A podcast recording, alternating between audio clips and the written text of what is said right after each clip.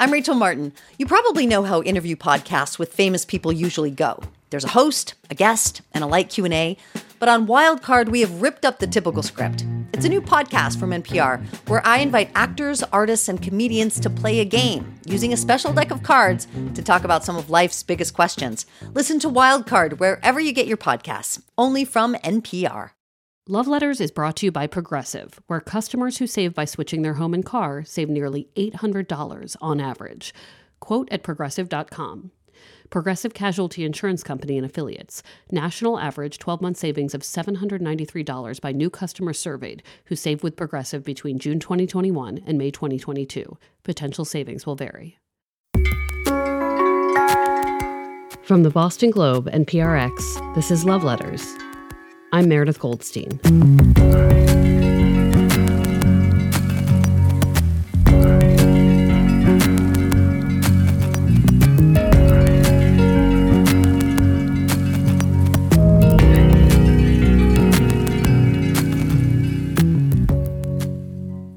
As most of you know, Love Letters is also an advice column.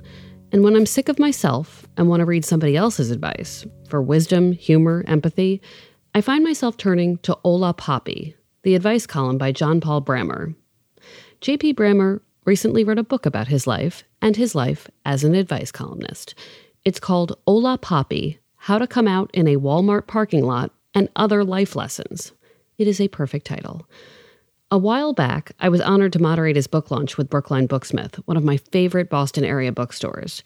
Here's a recording of that event. It's two advice columnists just trying to figure it all out together. I hope you enjoy our conversation. Hello. Hello, hello. Um, thank you so much for joining us in Boston. And actually, everybody's probably all over, which is one of the wonderful things about online events is yes. the accessibility of it all. And I I'm feel like I'm in Boston. Do you? Do you, feel like, do you feel like Matt Damon? Do you feel like what does that even mean at this point? Mentally, I am here. I am among you in the city of Boston. Um, thank you for welcoming me to your fair castle. well, uh, for those who don't know, well, first of all, um, we will be recording tonight for an episode of the Love Letters Advice Column podcast. So I am deeply honored that so many more people um, will get to hear about this book and about you. And I just want to start. It, has been very surreal to come up with questions for you because they're often questions I'm asked, and and I care so much more about your version of it, which is, you know, listen, the people who write columns like this generally are not people who went to school for psychology and have four degrees in it, but yeah. they are people who have something in the middle of their Venn diagram. And I guess I wanted to ask you of your perspective, which is, you know, when you describe the kind of advice you give and what your mission is in a column that has taken many forms for you over yeah. a period of time, you know, what would you say you're sort of like, I'm the kind of advice giver who is. Yes, I would say I'm a very abstract, sort of esoteric advice giver in that I see it as my primary duty to supply people with language and vocabulary to better understand their problems. So I'm not really ever seeking to solve the riddle or fix the jigsaw when I get a letter. I don't look at it like, okay, how do I fix this person's problem? I think more about how can I use language to tease out all the loose ends of this problem to sort of help them see it in a different way, to sort of recontextualize this issue they're dealing with, because that is something that I do see as being more inside my uh, spectrum of abilities. I think that I'm not so great at like the whole break up with him, sis type thing. Um, and you know, sometimes it's so obvious that I get to do that. um, probably the most uh, outrageous example of me doing that was the column where this one guy's boyfriend. It turns out he was pretending to be Colombian for the duration of their relationship, and he didn't find out until he went home for Thanksgiving and he found out that his entire family, his boyfriend's whole family, was not Colombian whatsoever, was not even Latino in any sort of way. And he was like, um, this strikes me as a red flag. What should I do? And I was like, oh, cool. I get to use the the hammer finally. but most of the time, you know, I, I, get to be a little bit more out there with my approach to my columns, which I really appreciate. I was just thinking of the, I was rereading a, a fairly recent column where someone was embarrassed about past choices and past behavior and you you mm-hmm. basically say it's okay it's okay unless you voted for ronald reagan and i was like there we go that is true good old Papi with his topical references there it is there it is um, you know for those who don't know i came to you for advice a few years ago it must have been pre-pandemic because npr's life kit podcast asked me to do an episode about how to give advice. They do a yeah. lot of how to's. And you were the first person I thought of. I was like, well, the person that I would want to tell me how to give advice is you. Mm-hmm. And there are people who are not naturally good at this. And just to sort of start off, I got a lot of tips for empathy from reading the book and obviously from reading your column. What do you tell people who want to know how in the real world can I be better at advising my friends, the people I care about?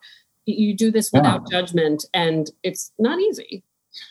You know what's funny about that is that I don't know if I'm necessarily the best advice giver off the page. So when I am given a letter and I open the Google Doc to answer it, I almost feel like I have access to this litany of abilities that I just don't have out in the real world because that's where I'm confident when I have a blank page in front of me and I can make of it whatever I want to make of it it activates my brain in a way that it just is not activated when I'm just out and about being my regular self. Um, and also, the Papi voice is very much a out, outcome of sort of embracing parts of my personality that I don't normally get to show off in mixed company. Because um, the Papi voice is very much a cartoon. He's very confident. There's a lot of playing around with the fourth wall. Um, there's a lot of playing around with form and structure. And these are all things that are very much present in the written word. And I've always found it much easier to communicate my thoughts by writing them out than just by talking about them or in a conversation with a friend. So it, it's almost like me being an advice giver is just one of those things that can only happen under certain circumstances. Like when my friends ask me, um, for advice in their real issues and they text me about it. You know, I do my best, but it's no Hola Papi column. it's not like anyone's going to walk away being like, wow, that was profound. I'm just like, oh, that sucks, man. I'm here for you. that yeah. well so when we spoke uh, during the life kit interview the book was on the horizon and yeah. it's a daunting thing right to i mean this is essay this is memoir this is so much you giving the gift of yourself right and i wondered when you went into this book project if you sort of knew what you were going for and and just how that because I, I see some very strong and beautiful themes throughout everything you've written how did that come together for you what did you want to put out yeah it was very easy for me because i just wanted to honor the way i went about making Hola Papi and making Hola Papi the book and Hola Papi the column started out as sort of an anti-column in that it was supposed to be a parody satire of an advice column. It was the joke was supposed to be, what if Dear Abby was on Grindr and what if she was like a Mexican gay man? that was the joke. And it was only supposed to be me making fun of the generic kind of old school advice column and that really authoritative voice that's supposed to tell you how to live. Uh, it quickly stopped being that within one or two columns because I was just like, my goodness, as I say in the book, I can't just keep reading these heartfelt letters, people offering a very intimate slice of their life to me and just, you know, putting on my jester hat and making my jokes throughout the whole thing. I had to be like, okay, it's time to take this seriously. But I wanted to respect that original sort of DNA that Hola Papi the column had that made it so successful because I was able to make a lot more jokes, inject a lot more humor, and play around a lot more because of its origins in Grindr and because I wanted it to be funny so I was like, Hola Papi worked because it started out as an anti advice column. What if my memoir was an anti memoir? And so, what if the whole theme was looking back at my previous experiences in life and questioning the narratives I had built around them and the way I understand them? So, it's sort of instead of saying, This is what happened to me, saying, This is what I think happened to me. And here's why thinking about it that way maybe wasn't the best thing. um, so it sort of gives advice in that way and it gives wisdom in that way, but also bucks some conventions in some interesting moments. It does. And I, I, you know, as I was reading it for a second time, um, it's a really good book to read twice because it's like you can appreciate it and then you appreciate the sentences. I actually was telling a few friends, I'm like, this is a really good graduation gift book, which is not what I, you know, it's like a book simultaneously for I'm 43, right? And it felt very relevant to me. But um, the reframing of, of coming of age stories, I thought was just significant. Um, but hmm. before I keep going, I would be so honored if you read a little bit. Um, yes, absolutely. You Can you read us something and tell us, give us a little context? So I am going to read from my favorite chapter, which is How to Fall In and Out of Love. It's my favorite because I've always struggled with describing love, which to me is this very sappy, syrupy, kind of sugary thing. And I tend to eschew those things because it's hard to make that funny. When something horrible happens to me, I have an instinct to be like, ha, here's how I can laugh about it. Um, when something good is happening to me, I'm like, that's not so funny. No one wants to hear that, man. You're just bragging. But the context for this chapter is I met this guy, this real cowboy type guy in Austin, Texas, when I was interning there for the Austin Film Festival and we fell into a really romantic relationship, a really intense one week thing where we saw each other every single day.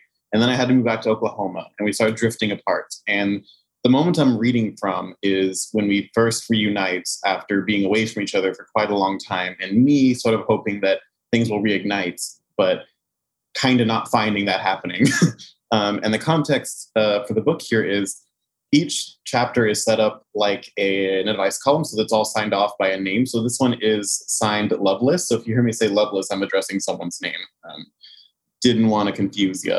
So, um, good to see you. Whoop. good to see you, I said, ashamed of my own eagerness in the face of his apathy. Are you all right? You're limping. Yeah, he said, got into a fight. He said it so simply, as if it were something I should have guessed. Did you win? I asked. No, he said.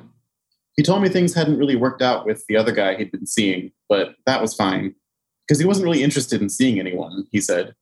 He hadn't told anyone else he was gay since we'd last seen each other. He didn't feel he needed to. He said all these things with a callous boredom, pointed, I thought, at my silly idea of meeting up again. I see, I repeated, reduced to an idiot who only said one thing. I see. Well, he said, food still on his plate. I better get going soon. Yeah, I said, wondering who this person was. Same here. It was a feeble attempt at saving face, at pretending I hadn't wanted anything in particular. I got up and, feeling drunk but sober, wobbled along in front of him to the exit. A terrible possibility was unfolding in front of me, well, it was nice to see you, he said, somewhat kinder than before, perhaps apologizing in a small way for not caring. Yep, I it afforded me. I walked the other way, pretending that was where I'd parked, and left him. After I'd made some distance on the sidewalk, I saw him limping off in final mockery of everything I'd held onto so childishly over the past year. I ducked into an antique store, unwilling to face the world after such an utter humiliation and sequestered in a corner under a heap of knickknacks, I cried into my hands. The terrible possibility was that maybe the Thomas I'd been so enamored with hadn't really gone away. It could very well have been that he'd never existed in the first place. This Thomas, the haggard one with bloodshot eyes and no warmth to spare, had been the same Thomas from that summer. Maybe love, or its evil sibling, infatuation, had made him something else in my eyes. When I thought about it, really thought about it, what had been his defining features? what had his personality really been? Who had he been other than a man who had excited me? And what if it wasn't Thomas I'd been missing all this time? What if it had been the act of loving, the moving through life while loving, the way of seeing myself while loving, the splendid shapes love makes of the world, the way it takes the mundane and twists it into something altogether worthier? He's probably in his car now, driving back to some house I'd never seen, to a life I actually knew next to nothing about, and never would. And all the things he knew about me, my favorite songs, the parts of my body I didn't like that were more sensitive or ticklish, the stories about my family and about Oklahoma. Things that had once added up to something special, potent trappings of an interesting person worth getting to know, were now reduced to trivia. I hardly cared about them myself in that light. I took a night drive through Austin, indulging in the exquisite, gentle pangs of nostalgia. There was Barton Springs. There was the grocery store. Where was Dave? And there was the house, the plum colored door with the oak leaf knocker, the only thing that had remained more or less the same a faithful friend. I drove by the film festival office and its cage full of scripts. I had a notion then, one that made me feel a little better and one that has stuck with me over the years a new way to look at memory. What if, Loveless, memory is an act of creation? Our brains don't hold perfect records of the things that have happened, a Rolodex we can cycle through and call upon for official accounts. Maybe remembering is the same thing as imagining. Maybe I had imagined Thomas, imagined a man who would love me so that I could love myself, imagined a story wherein a handsome stranger had fallen into my lap one summer and made life worthier of living. But then, no, not quite, not perfectly quite. There had been some, something real about Thomas, about the whole thing. It hadn't been exactly as I remembered, but that didn't negate everything I felt, everything I knew to be true. My question, then, now that it was good and over, was could it be enough? And the chapter gets a little bit um, happier towards the end, but that's the parts uh, describing heartbreak as it unfolds and all the things that you, all the questions you're left with about why it didn't work out or what happened there. Um, yeah, it's it's a chapter I really like to revisit. I mean, it's a it's a gorgeous chapter, and and as a reader, I was so incredibly invested in this relationship and just the the sort of validation of love returned when it matters and yeah. and there there are so many beautiful stories like this but you know there are to me this idea of you know past relationships and contextualizing them as as mm-hmm. we get older and get wiser maybe sometimes um, runs in in parallel to this idea of identity yeah and i say this as like someone who used to memorize how to do the dreidel game when I was a kid because I was not Jewish enough to know, but I was the only. So like my mom would be like, "We got to figure this out every year." Right. Like like cram for the test, and that feeling of not being enough, of not mm-hmm. being all the things you are enough, um, mm. not being yourself enough is is a relatable, universal um, theme that runs through this book, and also seems just just very important. And yeah. um, I, you know, I always wonder with writers as they walk into this, do they know that that this is a is it something a discovery they make along the way, or all of these ways where I see you as this full dynamic main character taking mm. me through these stories in, in in these essays, and yet so often you are saying, well, am I am I truly this? Am I yeah the imposter syndrome of life of living. So I, I wonder when that clarity happened for you about such an important theme. I think we've all felt. Yeah i think that as a writer i'm extremely interested in creators. So this idea that something happens and takes something away from you and leaves a dent and it's sort of your job to fill it with something. And i really enjoy writing about loss. I enjoy writing about knowing that you had something at one time and then it went away, or wondering what else is going to sort of come along and fill the gap for you. And I enjoy it so much because I think there's a lot of treasure and texture to be had in writing about the absence of something rather than writing about a thing itself.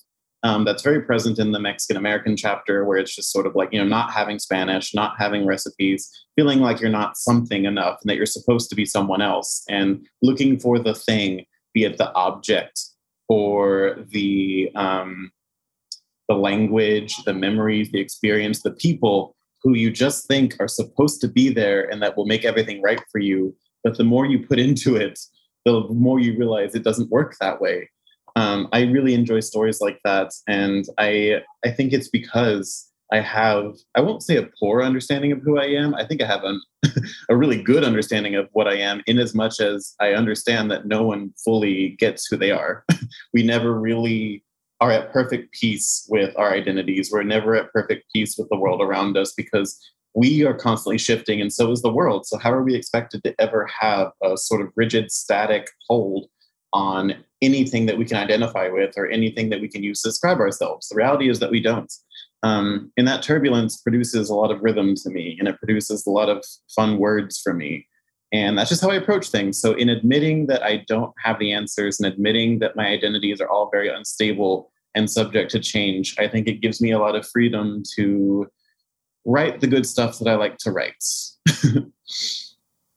Um, there are a lot of chapters where there could be villains in, yeah. in the book uh, people who make the process of coming out truly frightening mm-hmm. whether it be emotionally or physically. There are people who don't see you for who you are, and yet there are no villains in this book. That mm-hmm. um, you, there is a great kindness and empathy for people who, and humor. Um, you know, given to uh, the stories of people who really could have been portrayed very differently. Um, yeah. And and it seems like who you are, uh, imagining that you know there's a reason why people aren't kind, right? And, and yeah. but um, you know, well, this is a two part question, but sort of did that come in the writing process of, of like there, there's this feeling of forgiveness of just like actually some of these people were awful but but yeah. there's probably reason and also i have to wonder uh, there are a lot of people in this book who has had the chance to read it and who has contacted you about yes reading it so when i'm writing about someone the question of benevolence or forgiveness or kindness never enters the equation i think it more represents the way i see human beings functioning through life, which is um, kind of due to their own motives, which are usually quite compelling because we're sort of, you know, the, the actions and decisions that we make in life, they have a lot of reasons behind them. And I think in acknowledging that, it just happens to create a very empathetic view of other people when I write it. So, like when I'm talking about being bullied in my middle school by people who were afraid, people who wanted to fit in, people who had their own problems going on that's not me sort of being really kind to them. I think that's just me telling the truth, which is that people can be horrible to you, but their reasons for doing so could be on its face very empathetic or very understandable. Um, be it because of fear, be it because they didn't want it to happen to them, something they were dealing with in their own lives. Um, it's definitely not me saying like these are good people or these are bad people, but they're just people, and we all kind of act um, in similar ways. And of course, there's agency involved. And of course, there are some things that can't be forgiven or excused, but I'm not really doing that either. I'm just sort of trying to portray a reality, the way I experience the world and the way I see other people's actions sort of being motivated and the reason why they happen the way they do, the reason they're articulated the way they are. Um, that being said, there were a lot of pieces in the book that made me very nervous for people to read about. Um, primarily, the title chapter the um, how to come out to your boyfriend in a Walmart parking lot because that was a very intense, prolonged period of my life. And I knew that I couldn't just not write about it. It was something like four to five years of my life spent with this guy. Um, for those who haven't read the book, it's a chapter about um, my classmates in my broken down uh, high school where we really didn't have enough books or enough desks. And this guy named Corey, he was part of this Christian youth cult and he made it his mission to convert me into it. And he was very persistent about it to, up to the point where I was like, okay, fine, let's just have some conversations about religion. Let's talk about it. And over the course of talking about it, not only did I sort of fall in love, but also he sort of fell out with the church. um, so it was a tug of war but also um, over time we started getting physical. We started being romantic a little bit. And i was so terrified for him to read it because i was like he's going to think that i exposed him or he's going to think that i was unkind or that i'm spilling his secrets. Um, and then yesterday i get a text from him and my heart just stops and i'm like oh no he read it what is he going to say and so with dread i open it up and i read it and he's like hey bro, I really like that chapter about me. Remember when we used to jack off together? Ha ha ha. and I was like, you're a cartoon. you fool. Um, so I guess I had no reason to be nervous that whole time, but it was really eating at my heart. And then he was just like, yeah, pretty good. I mean, I, am relieved, but also I, I have so many emotions. he, he literally called me bro in it, which I was just like, there's just no way. I mean, based on the chapter, like it sort of fits, but but still, like just um wow. Okay. I for those who haven't read the book yet, you can sit with that information and and process it very differently than I, I processed it. And Ooh. and um I'm so glad you chose that as the subtitle for the book because it is like a, a such a pivotal moment in in um it's a it's a it's a beautifully written moment. And that that answer to that is wow. Um, I, I want to remind everybody that at some point i'm going to switch to questions from the audience. So please leave your questions where it says q&a um, not in the chat but where it says q&a and i will get to questions. Um, so do not be shy. Um, so one of the questions I get a lot when I talk about being an advice column is about technology. And it's usually this like very blanket statement of like, is technology good or bad for dating or for right. people's brains? And, um, you know, and I'm always like, well, there's some good and there's some bad, but uh, there's obviously no clear answer to that. But I found myself asking that question a little bit because you and I have an age difference enough that some of your, so many of your formative experiences include technology that blissfully yeah. didn't exist. I mean, you know, the, the, negative of that is that I, you know, had so many gay friends who had no community online because there was no online, right? Like right. they they only had like three people to look at and that was it. On the other hand, there was no Instagram, there was no cell phone photo, there was no um, you know, uh, you talk about, you know, the validation. I mean, the, the book starts with this idea of sort of the, the attention you can get online. And I, and I, yeah. I just sort of wonder when you're asked that very general question about your relationship to technology and advice and sort of what it can do to a person like you know what did you think about with that while writing the book? And, and even in your column just you know um, it, it it came up a lot for me as something to grow yeah. up with that is that is very different and has is even now so much more different for much younger people. Yeah um, Hola Papi is definitely a product of the internet. I mean, Grindr is itself a fascinating technology in as much as it exists around so much of the world. And you can sort of, through this column being pushed through the app, connected me with people in countries and cultures that I have had zero contact with in my life, um, which was wild to think about because it's just like, wow, someone on Grindr in like India could read my column and ask me a question. And that is such a wild exchange to take place in a media landscape. And I kind of come from a generation where like I just can't truly remember what life was like before the internet. It's just always sort of been around and the technology has only been refined over time. And so to me, it's one of those things where like if it was happening when you were a kid, it just feels like that's what normal is.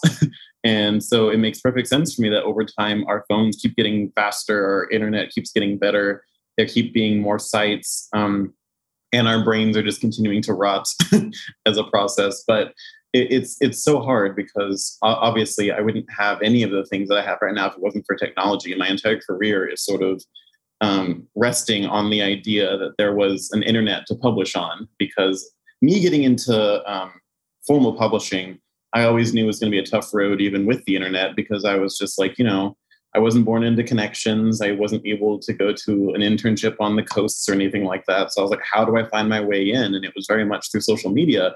It was through refining a voice that I could use and writing on topics that were immediately available to me. And I think that those two things have really colored um, this book and a lot of my work. But at the same time, um, I struggle a lot with many aspects of technology, social media being the primary one, because it's just like, sometimes I worry that I negotiate too much of my work with really bad faith critics that exist on social media who maybe don't even have a face or a name because I'm, I've just become very accustomed to this idea that there's this rampant culture of cruelty happening on the internet where it's just like people can just be horrible to you and you have very little to no recourse in the face of something like that. And it's it's terrifying. So I think, like you said, there's just no easy answers there when it comes to technology. But when it comes to my little piece of the puzzle, um, I do think that I have a really interesting life that's been shaped by a really unique sort of relationship to the internet, technology, and social media. And then partly, I wanted to put a lot of that into this book to put it out there, not necessarily to have a take on it, but just to show people like, look at this wild life that I've wrung out of the world due to being on the internet.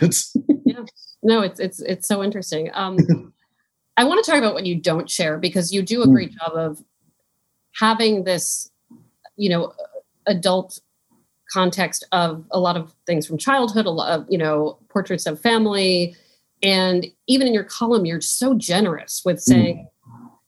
you know, I think everybody worries as a writer of like, do people care about me? And if you ever wonder, I am desperately care about you. Like the more you, the more you give me a view, the more I love the writing. But I imagine that there's a, a you know, it's a process to figure out your own boundaries. And and has that something that's been has it evolved over over time? You know, just your comfort level. I've sort of had to become very keenly aware that when I'm on the page, I can definitely be an overshare in as much as just like I really don't care that much if I'm talking about something deeply vulnerable or deeply intense emotionally for me because if I'm writing about it, it sort of means that I've settled on my narrative about it. Like I'm not one of those writers who I admire a whole lot who use writing as a tool for illuminating and understanding something that happened to them. So I know some people who, in the process of writing through an experience they had, kind of gain new understanding of that experience and kind of use it as therapy in a way, and they sort of work it out on the page. Um, if I'm writing about something, I, I tend to think of it very much as like I know what I want to make. I have a very specific shape in my head for how I want this to feel and look, and then I just sort of go about doing it because it's material to me in that way. Um, that being said, if I'm not writing about something, that means it is too much an active living thing in my brain, and so I tend to avoid those until I have figured out a way to think about it that makes me feel okay about it. Um, and it really lent itself to this book because this book is very much about like, here are the narratives I settled on for these really intense moments in my life, and here's how I would like to kind of reconfigure them or reshape them, and how you could do that with some of your own stories that you tell yourself. It's very much a um, book about narratives and how we live and die by them and how humans just need narrative as a tool for understanding ourselves and the world around us. Um, so yeah there's just a whole lot that i'm just not ready to write about yet and i'm just so glad that i get to at some point write another book because um, i have since thought of some experiences that i was like oh i wish i'd made that a chapter. We'll be back with more of my conversation with john paul brammer after a short break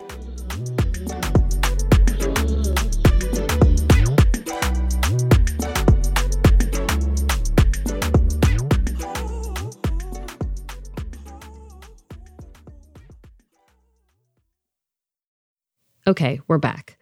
Here's the rest of my conversation with John Paul Brammer, a fellow advice columnist and author of the new book, Hola Papi How to Come Out in a Walmart Parking Lot and Other Life Lessons. You beautifully write about Rebecca, mm-hmm. right? Um, you know, a character you get to know as, you know, I I very much related to this young woman who you have a relationship with. Um, you know, I and, and it's framed in the idea of a letter um, i can't remember the name of the letter writer at that point but just you know sort of like there's that idea of wait i've wasted time of of what if yeah. i spend too long with something that isn't really the thing and obviously your relationship with rebecca is not the thing and yeah.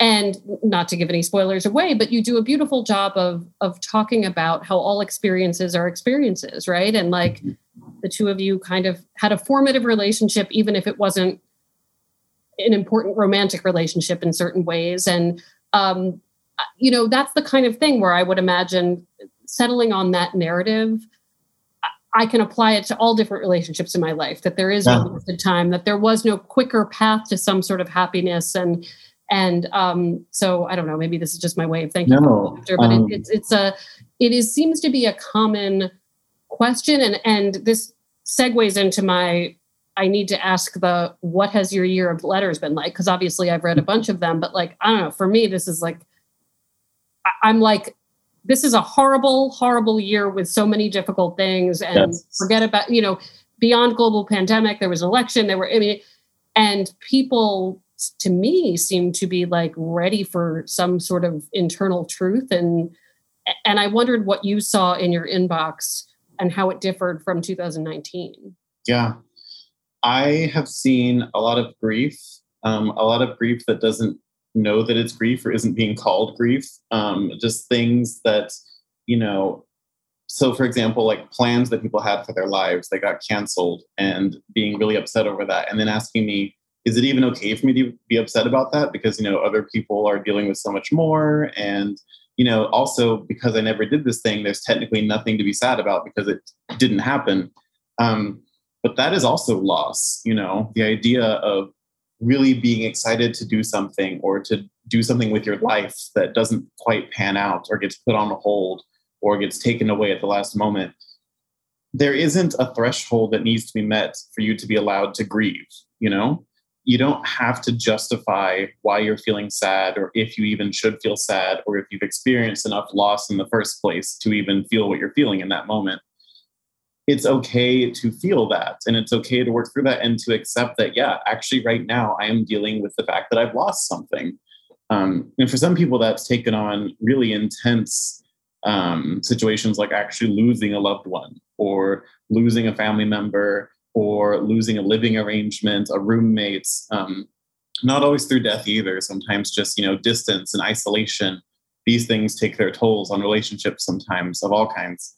And i have I've really been struggling to find the right answers for all of those because while I have answered some, like, you know, being single during the pandemic and how hard that's been for some people, um, falling out of friendships during isolation, some of them I'm just like, yeah, you know, we're just in a tough time.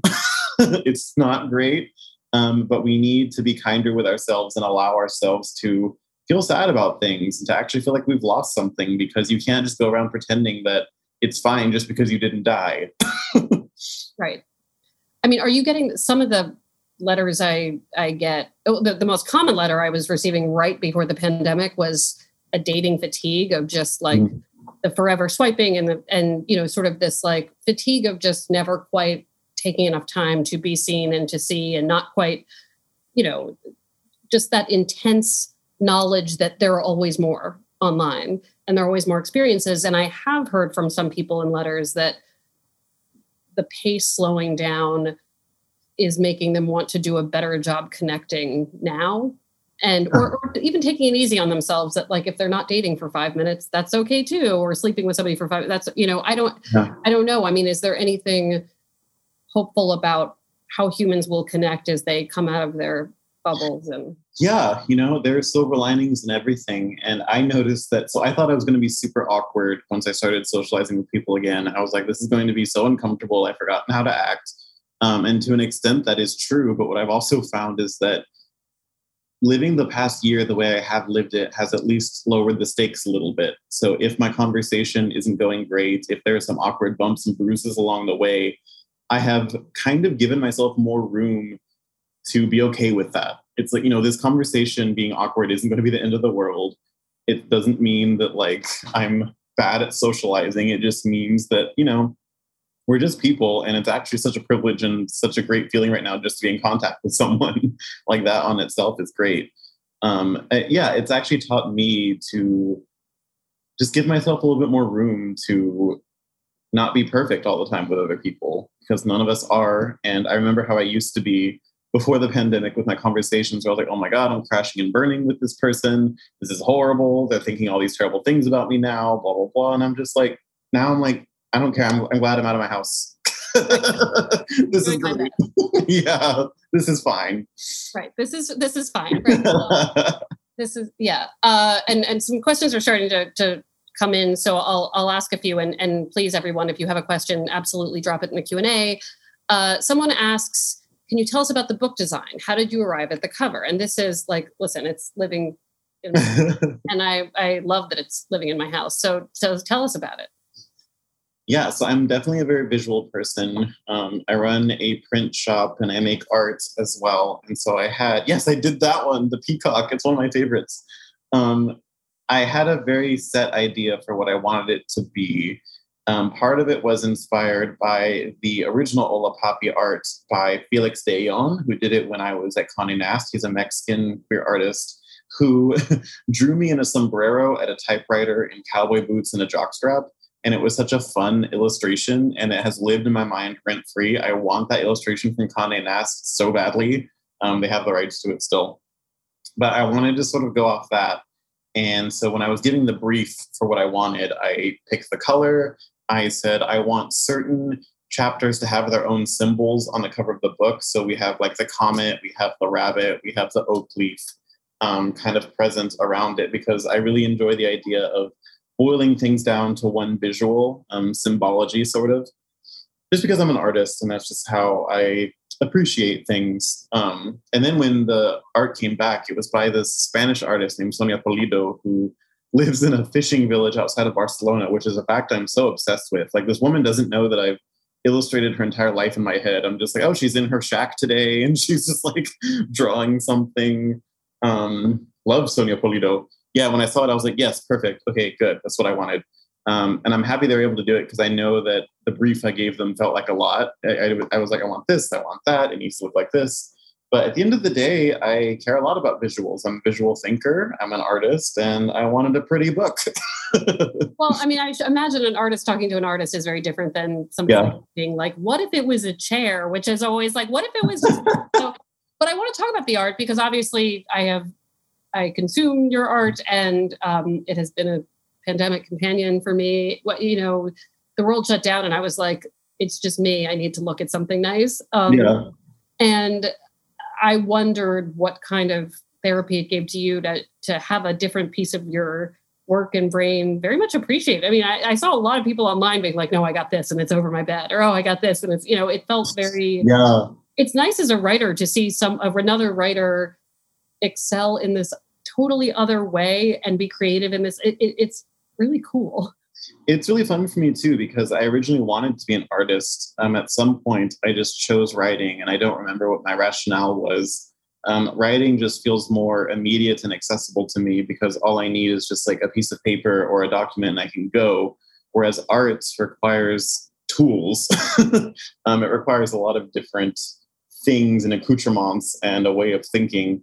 Um, but I always loved art. I always wanted to get back to it. And now that I'm able to actually make art after years of practice, because I always had the idea for art in my head, it was just that my actual skills never quite matched up with what I wanted to make, which is a very deeply frustrating place to live when you want to create something, but you just can't make it. It's a very aching, yearning kind of feeling.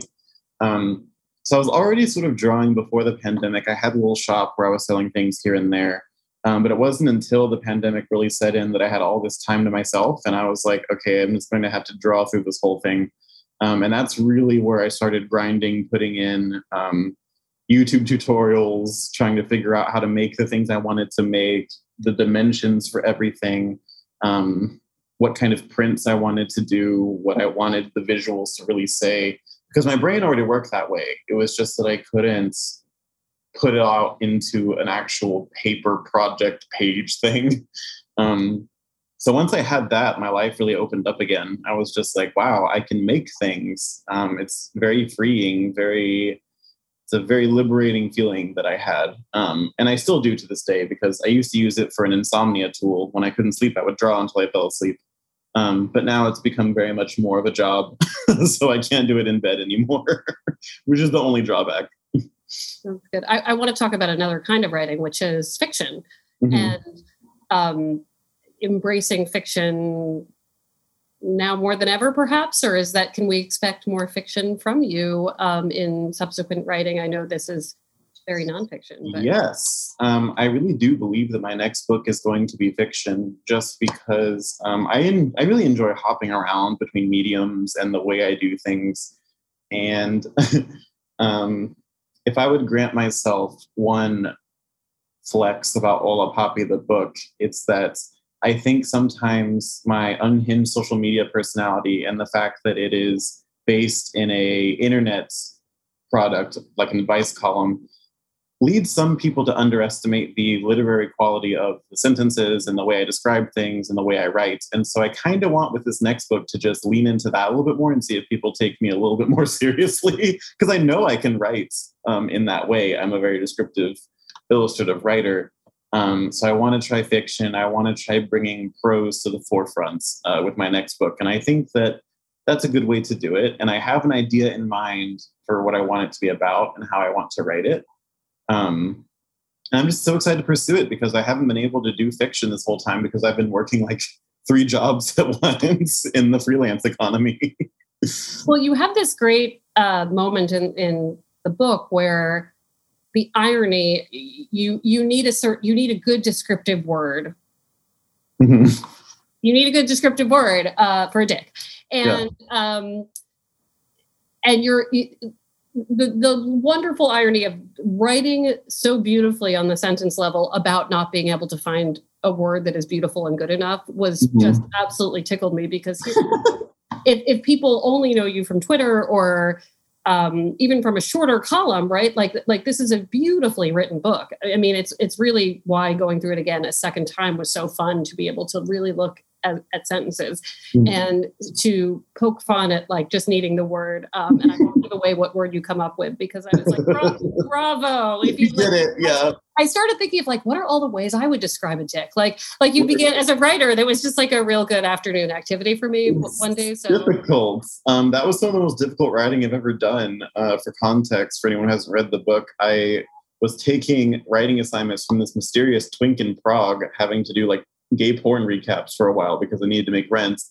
And it was so hard because this is the interesting writing challenge that was posed to me with this um, format of job. I had to write something that was erotic, but not so erotic that the writing itself became porn. It had to be a gateway to watching the porn, but it couldn't be entirely sexless either. So it was just like, it, you had to walk this super fine line, like on a technical level, harder than anything I've ever had to do in like formal media, like harder than any NBC um, journalism assignment or essay for Condé Nast I've ever written. Because I was just like, how do I make this thing hot without taking it too far or without it being too straight laced? um, difficult. difficult, difficult. And it, it I, you know, I'm a big romance novel reader, so of course I'm always interested in like the idea of there are only so many ways to say X, Y, Z, and and right around that, right? Um, but it, it's just such a funny moment, and and I'm looking forward to, to fiction you write. Um, and again, I'm going to say, you know, we're going to wrap up soon, so please, if you have a question, put it in. But I want, you know, at, at the heart of this, like there's so many people I'm going to buy this book for. Again, graduates, um, family, uh, literally anyone in my life who has ever like known another human because at the end of the day this is about like how humans interact with each other. And i think this book is actually a gift to come out now because we're all sort of figuring this out like you said. It, it's it's like kind of is like a nice hug for figuring it out uh, yeah. and in recontextualizing the life you lived up to now. Um, but at the heart there are a lot of people who are going to buy it and love it because they love advice columns. And everybody always wants behind the scenes stuff. I always like yeah. to know when do you answer the column? Do you play music? What beverage do you enjoy, if any? Like when you put the Hola Papi hat on, can you give us a picture so we don't have to yeah like you like you with your illustrator imagine a whole thing when i place the sombrero on my head yes um, so so delicately first of all, if I'm writing at all, I am caffeinated out of my mind. I don't know what it is, if that like actually leads itself to better writing or if it's just a placebo effect at this point, but I have to be drinking coffee when I write. I don't know. It just makes me feel like I'm ready to go. I'm raring to write something today. I've got my cold brew on deck, gonna chug it right Nola Poppy. Um, usually I do have music playing, but I prefer to be in coffee shops, which I haven't been able to do in like a year plus now. Um, I find that like that dull hum of creative productivity behind me really helps me to work on my own stuff because I'm like, okay, I'm on the same page as other people. We're just working on our little things right now. Feels really good. Um, I've been trying to trick myself into being in a coffee shop while inside my apartment for the past year, which has not been entirely successful. I've just been like playing random albums on my speakers, an album that I think would play at a nice coffee shop that I would go to. Um, I open up a letter, and if the answer is just sort of singing to me, I'll go for it.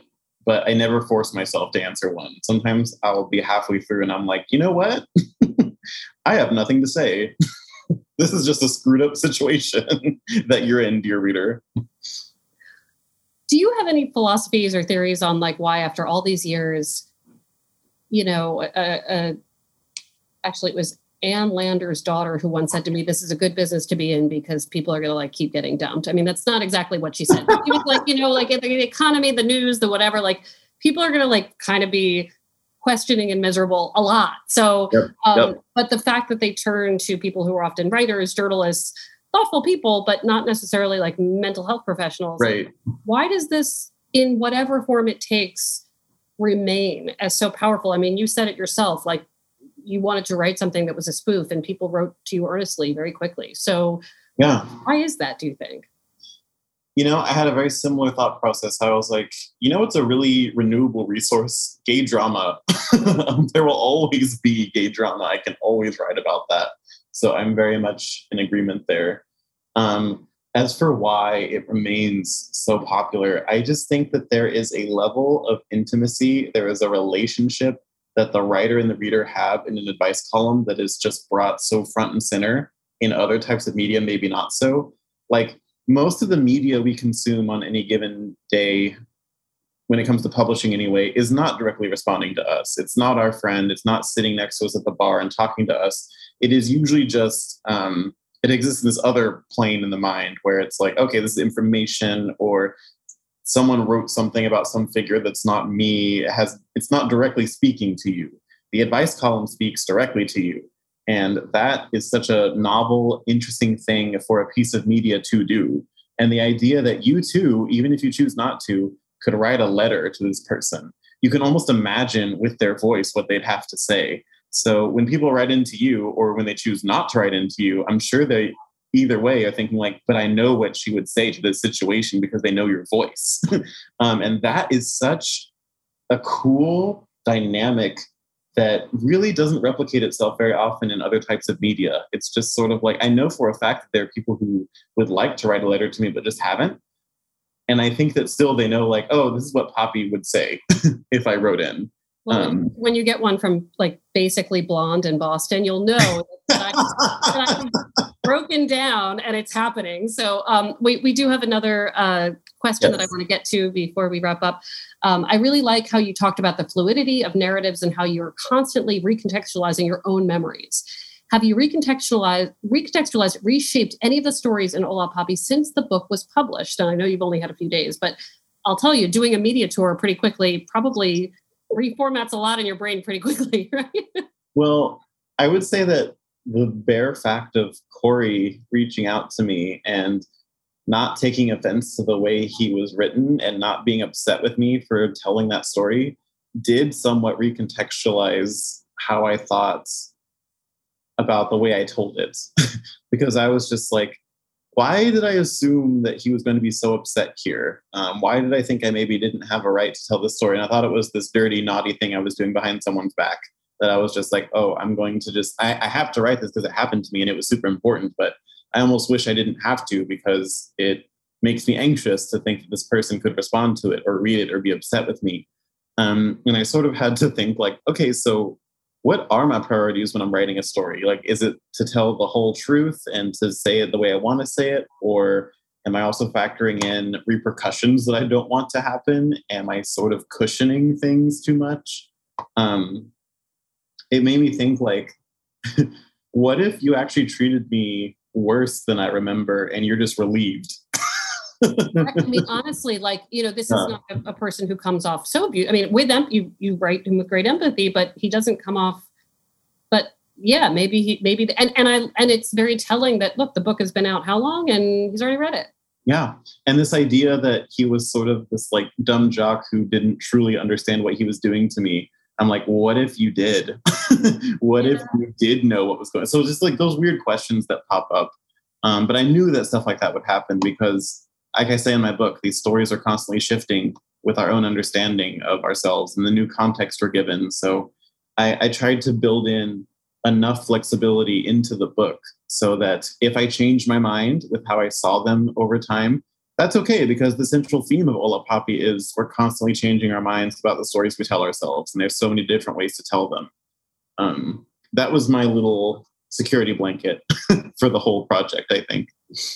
Yeah, I mean, listen, you get to write your own essays. You get to you get to decide when to start and stop. And and exactly I constantly exactly. Constantly I mean, you mentioned this earlier, just about this year of grief, and I, and I want to put a, a button on this because I think a lot of people who are turning to advice columns right now are younger people um, who feel like they've lost a chunk of time um, yeah. and feel bad that they feel bad. And and you have a great letter recently about that, right? Like somebody misses graduation and they're like, "Am I even allowed?" Right? But um, I've talked to a lot of college classes recently, and it's always these kids in masks, and they're like, I, "We're not even supposed to make out with each other," you know. And I'm thinking. that was a, a, formative time for me when Absolutely. I was dating, right?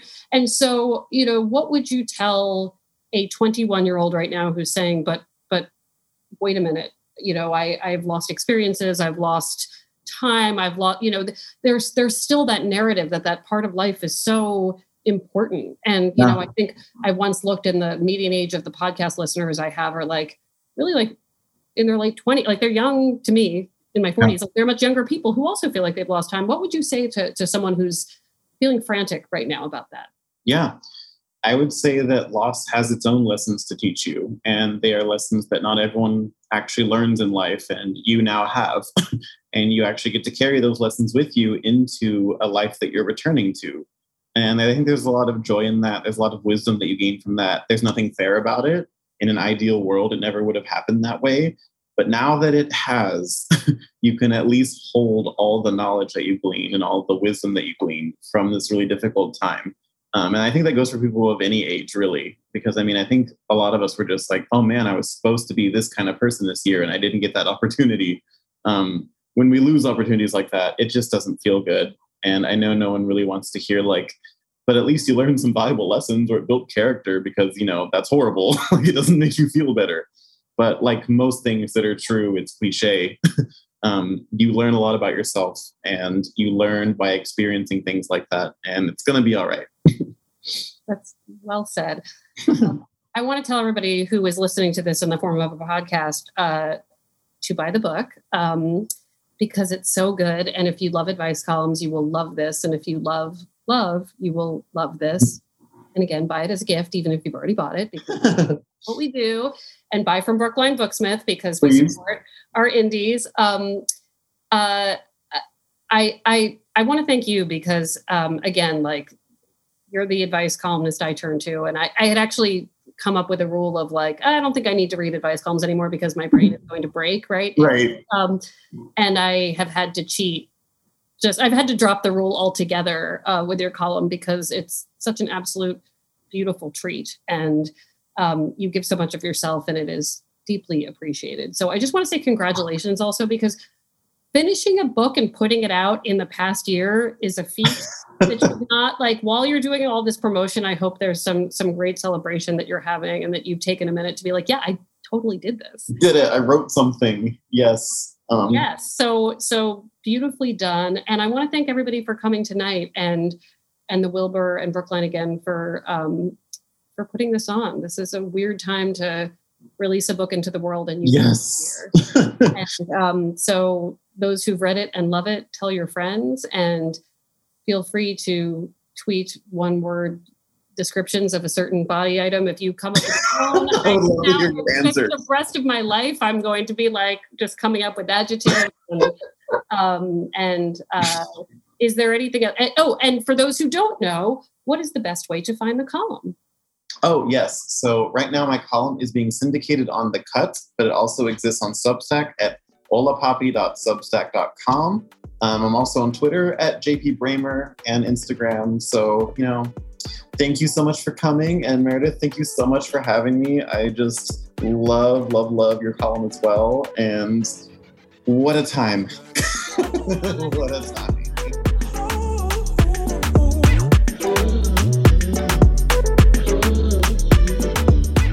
I hope you enjoyed the conversation. And remember, I wrote a book too about love letters.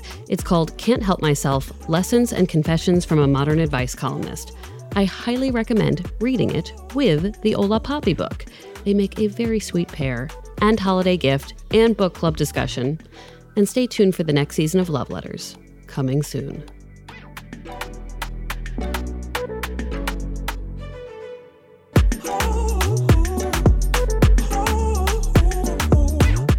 Love Letters is a production of the Boston Globe and PRX. Today's episode was produced by Caitlin Harrop and Scott Helman.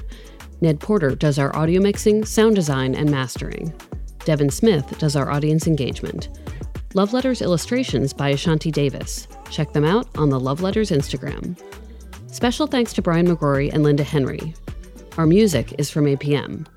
And if you like the show, please leave us a review on Apple Podcasts. As I mentioned, Love Letters is also an advice column, so send your love and relationship questions to loveletters at boston.com. We're online at loveletters.show. I'm Meredith Goldstein. Thanks for listening.